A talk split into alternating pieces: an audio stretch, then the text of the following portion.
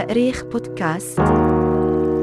مستمعينا الكرام معكم محمد القيسينيان وأنتم تستمعون إلى حلقة جديدة من سلسلة صحراء المرابطين على تاريخ بودكاست. أهلا بكم. في الحلقة الماضية توقفنا عند وفاة عبد الله بن ياسين في قتاله ضد برغواطة سنة 51 و400 وتحدثنا عن كيف كانت تلك خسارة كبيرة للحركة الوليدة التي فقدت مرشدها الروحي مبكرا. كما عرجنا قليلا على حياة ابن ياسين محاولين معرفة الظروف والسياق العلاقات التي شكلت الرجل وفكره أما في حلقة اليوم سنواصل الحديث عما تلا ذلك من أحداث وبدايات تحول الحركة إلى مملكة وكيف انقسمت الحركة إلى جناحين لكن قبل الخوض في تفاصيل حلقة اليوم نعتقد أنه من المهم أن نجيب أو نحاول الإجابة ولو بشكل سريع عن السؤال التالي. ما هي نتائج وتأثيرات الغزو المرابطي للمناطق المغربية؟ كان الغزو المرابطي لمنطقة المغرب الأقصى من الأحداث المهمة والفاصلة في تاريخ هذه الأرجاء إذ أنه أولا كان سببا في توحيد هذه المنطقة تحت سلطة سياسية واحدة بعد أن ظلت لفترات طويلة عصية على التوحد وملاذا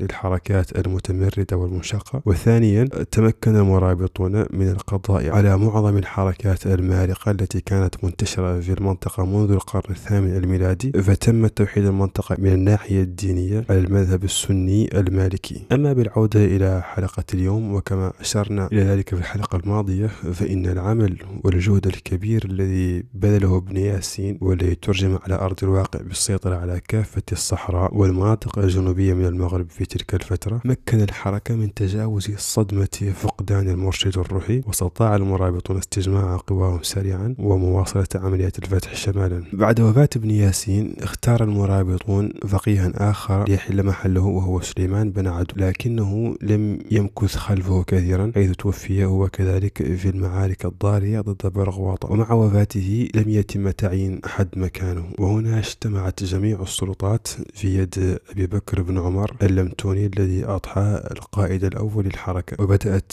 الحركة تتحول تحول من حركة دينية إلى مملكة حيث برز دور الأمير وسلطته وظهرت المراتب والتراتبية وكانت لم تحتل المرتبة الأولى بين جميع القبائل حتى أن اسمها أصبح مرادفا في بعض الأحيان لاسم الحركة. بذل أبو بكر بن عمر جهودا كبيرة عند توليه للسلطة في محاولة القضاء على برغواط لكن هذه الجماعات نجحت في الصمود رغم تشتتها. وهناك غموض كبير يلف العقد الأول من حكم أبي بكر. ذلك أن المصادر تسكت عن هذه السنوات العشر الأولى من حكمه أي من وفاة ابن ياسين إلى سنة ستون وأربعمائة. ويبدو أنه قضى معظم هذه السنوات في ترتيب الحركة والعمل على تنظيم عمليات الفتح مما أسفر عن نجاحات مهمة حيث تخبر المصادر أنه وفي سنة ستين وأربعمائة استقامت الأمور للأمير أبي بكر بن عمر وطعت له البلاد ووجه عماله إليها وكان مستوطنا بمدينة أغمات. وتذكر المصادر هنا امرأة سيكون لها دور مهم في تاريخ الحركة وهي زينب النفزاوية التي تزوج بها أبو بكر بن عمر بعد فتح أغمات. وزينب هذه حسب المصادر كانت مشهورة بالجمال والفطنة حتى أنها لقبت بالساحرة. وكانت قبل الزواج بأبي بكر بن عمر زوجة لقوط بن يوسف المغراوي أمير أغمات الذي فر من المرابطين قبل أن يقتل لاحقا. ويرى بعض الباحثين أن زواج ابن عمر من هذه السيدة كان له دور كبير في تسهيل دخول الكثير من القبائل البربرية في دعوة الحركة وإعلان البيعة في هذه الفترة اتخذ أبو بكر من مدينة أغمات مستقرا له حيث يدير الأمور ويرسل الجيوش وفي سنة 61 و400 بعث يوسف بن تاشفين على رأس جيش مهم لقتال المصامدة وغيرهم من قبائل البربرية خاصة بني يفرن الزناتيين. ومع توسع عمليات الفتح وكثرة القادمين إلى أغمات ضاقت المدينة على أهلها وألحوا على أبي بكر بن عمر أن يبحث عن حل لهذه الوضعية فطلب منهم اختيار مكان مناسب لإقامة مدينة جديدة. وهكذا تم اختيار المكان الذي ستبنى فيه المدينة الجديدة مراكش. وفي السنة الموالية أي سنة 62 و400 بدأت أعمال تشييد المدينة بحضور ومشاركة أبي بكر بن عمر ومعظم قادة وأعيان القبائل. وبينما هو منهمك في عمليات البناء والتشييد وفد عليه رسول من الصحراء يخبره بأن إن كدالة أغارت على إخوتك فقتلوا الرجال وسلبوا الأموال وهزموهم.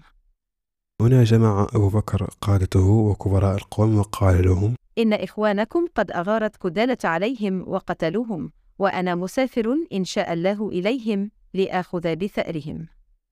واستخلف ابن عمه يوسف بن تاشفين على المغرب وترك معه ثلث الجيش. كما تتحدث المصادر أنه طلق زوجته وأشار إليها أن تتزوج من يوسف من بعده أو أشار على يوسف بذلك. وهنا نعتقد أنه من الأفضل أن نتوقف قليلا ونحاول فهم هذه الأحداث التي تطرح أكثر من إشكال. أولا بخصوص سبب عودة أبي بكر إلى الصحراء فإن المصادر تقدم معلومات متضاربة فبعضها كما رأينا يرجع السبب إلى هجوم جدالة على لمتونة والبعض يتحدث عن مشاكل بين لمتونة ومسوفة هذا في حين يكتفي بعض الآخر بالحديث عن اختلال أمر الصحراء دون التفصيل في طبيعة ذلك الخلل. ويعتقد الأستاذ الناني والحسين أن السبب الأرجح والأقرب هو وقوع خلاف بين لمتونة ومسوفة في الصحراء. ومن المعروف أن مسوفة تشكل إلى جانب لمتونة العمود الفقري للحركة. فخشي أبو بكر أن يؤدي هذا الخلاف في الصحراء إلى افتراق الكلمة وضياع الوحدة واحدة لذلك قرر العودة مسرعا لترتيب البيت الداخلي وإصلاح ذات البين ويضيف ابن حسين عنصرا آخر لتدعيم هذا الرأي هو أن البكري المصدر المعاصر للأحداث. قال بعد مقتل يحيى بن عمر في معركة تبفريلا أن المرابطين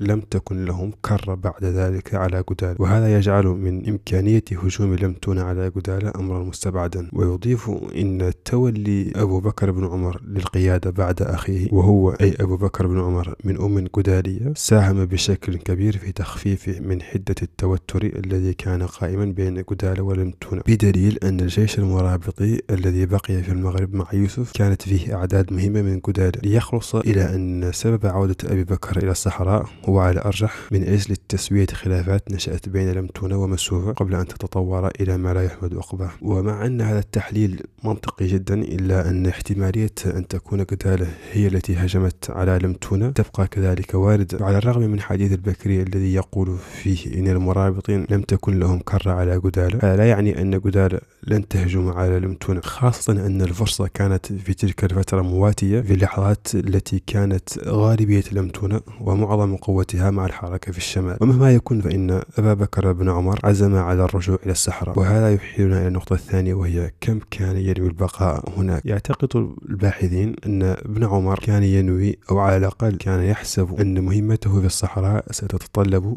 وقتا كثيرا وتعج بالمخاطر لذلك قرر أن يطلق زوجته حتى لا تتضرر من هذا الغياب الطويل واقترح على يوسف بن تاشفين أن يتزوج بها حسب ما أورد ابن أبي سر هكذا إذا استخلف أبو بكر يوسف بن تاشفين على المغرب مع ثلث جيشه وطلق زوجته وانطلق عائدا إلى الصحراء. لم يضيع يوسف بن تاشفين الوقت حيث شرع في العمل فقام بتوسيع مراكش لتصبح عاصمة الحركة بعد أغمات وعمل على تحصينها وأقام بها دارا للسكة حيث ضربت العملات. كما قام بإعادة تنظيم الجيش وتغيير طرق القتال فأنشأ فرقة خاصة من الرماة. كما أدخل الطفولة إلى المعارك بعد أن كانت ممنوعة من قبل عبد الله بن ياسين وعزز ابن تاشفين من قوة جيشه من خلال شراء أعداد مهمة من العبيد سواء السودان أو من العلوج في الأندلس. ويمكن القول إن عملية التحول من الحركة إلى المملكة أو الدولة اكتملت نهائيا في هذه الفترة حيث تجمعت جميع السلطات سواء السياسية والاقتصادية والعسكرية في يد رجل واحد في مكان واحد في مراكش العاصمة. ومن الطبيعي إذا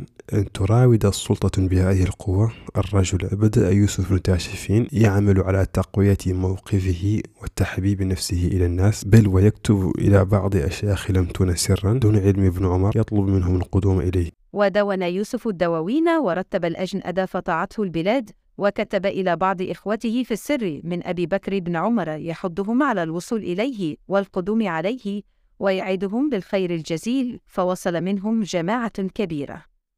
ولما بلغ يوسف أن أبا بكر في طريق العودة من الصحراء أصابه الحزن والغم لمعرفته ذلك إذ صعب عليه مفارقة الملك بعد أن ذاق الطعم. وهنا أيضا تبرز المصادر دور زينب النفزاوية من جديد إذ تقول أنها لما رأت يوسف على هذه الحالة من الحزن والغم اقترحت عليه أن يبادر أبي بكر بالهدايا ويظهر له القوة والتمسك بالملك. فأبو بكر رجل خير لا يستحل سفك الدماء. وفي سنة 65 و400 وصل أبو بكر بن عمر راجعا إلى الصحراء بعد أن حل المشاكل التي كانت بها دون أن تطلع على المصادر على كيف حدث ذلك طبعا ونزل بأغمات. فتسابق أصحابه إلى مراكش لرؤيتها لكثرة ما سمعوا من عظمتها وللسلام على ملكها والاطلاع على قوته التي بلغهم صيتها في الصحراء. فاستقبلهم يوسف أحسن استقبال و وأعطاهم مقدار مراتبهم وأمر لهم بإلكسوة الفاخرة والخيل المسومة والأموال الجمة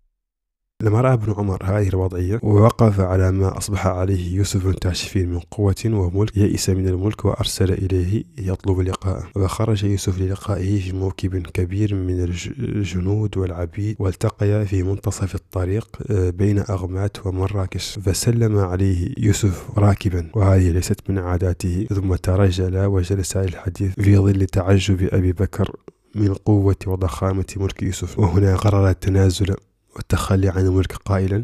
يا يوسف أنت أخي وابن عمي ولم أرى من يقوم بأمر المغرب غيرك ولا أحق به منك وأنا لا غنى لي عن الصحراء وما جئت إلا لأسلم الأمر إليك وأهنئك في بلادك وأعود إلى الصحراء مقر إخواننا ومحل استيطاننا فشكره يوسف بن تشفين على ذلك. بعد ذلك أحضر أشياخ لمتونة وأعيان الدولة والأمراء والكتاب والشهود والعامة والخاصة كما يقول صاحب الحلل. و وأشهد على نفسه بالتخلي عن الأمر بوطن المغرب.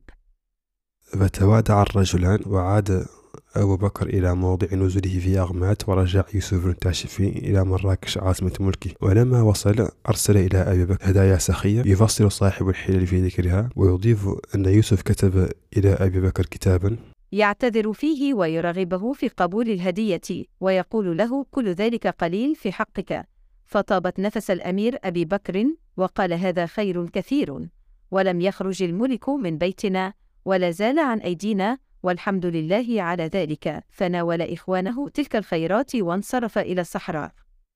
وهنا أيضا من المهم أن نتوقف للحظة ونسأل هل كان يوسف بن التاشفين ينوي الانقلاب على أبي بكر بن عمر من البداية؟ أم أنه ما كان ليتجرأ على ذلك لولا إشارة زينب كما أوردت المصادر؟ من خلال قراءة متأنية للأحداث يمكن أن نقول إن إن يوسف بن التاشفين لم يكن ليسلم السلطة لابن عمر سواء نصحته زوجته بذلك أم لم تفعل. فمن خلال حديث المصادر عن حرصه على تقرب من الناس وإكرامهم إضافة إلى استدعائه لبعض زعماء لمتون في الصحراء. دون علم أبي بكر كل هذه الأحداث تفيد بأن يوسف كان ينوي الاستبداد بالحكم لكنه لم يريد أن يصل الأمر إلى مواجهة مباشرة بينه وبين ابن عمر الذي استخلفه ووضع فيه ثقته ونحسب أن محاولة المصادر إبراز دور فاعل لزينب في القضية. لا يعد أن يكون محاولة لتلميع سورة ابن تاشفين وإبعاد التهم عنه. وعلى كل حال فإن الأمانة تقتضي أن نعترف بالجهود الكبيرة التي قام بها يوسف بن تاشفين في سبيل تقوية وتدعيم الحركة. يمكن القول أن التحول التام من الحركة إلى الدولة أو المملكة حصل فعليا على يده هو. فالحركة قبل استخلاف أبي بكر ليوسف ليست كما بعدها وعليه قد يكون من الطبيعي أن يسعى للحفاظ على ما شيد من ملك وتجدر الإشارة إلى أن ابن عمر ومع تنازله عن الحكم إلا أنه ظل القائد الأعلى للحركة ولو بشكل رمزي حيث ظلت العملة تضرب باسمه حتى توفي. وكان هذا اللقاء الذي جمع يوسف بأبي بكر هو بمثابة الحدث الفاصل والمرحلة الأخيرة في انقسام الحركة المرابطية إلى جناحين. جناح جنوبي بقيادة أبي بكر بن عمر الذي تنازل عن ملكه ورجع إلى الصحراء فكان ذلك الرجوع سببا في نسيانه وجناحه وضياع ذكره. أما الجناح النحو الثاني الشمالي فقد اتخذ من مراكش عاصمة لدولته التي تحولت إلى مملكة عظيمة ومزدهرة فبعد التمكن من السيطرة على المغرب مغرب تمكنوا من السيطرة كذلك على مضيق جبل طارق الأمر الذي خولهم نجدة المسلمين في الأندلس لاحقا حيث استطاعت جيوش المرابطين بقيادة يوسف بن تاشفين أن تكبد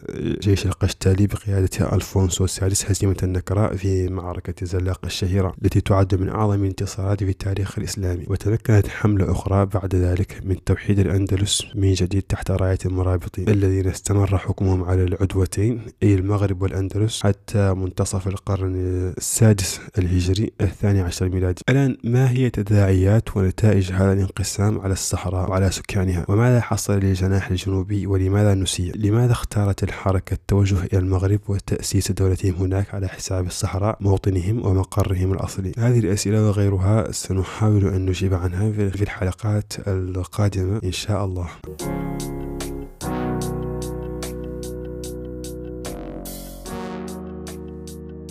وفي ختام هذه الحلقة نشكركم على حسن الاستماع ولا تنسوا أن تطلعونا على آرائكم من خلال التعليقات. كما نذكركم بالاشتراك في قناة البرنامج على منصة جوجل وأبل بودكاست حتى يصلكم جديدنا أولا بأول. حياة طيبة.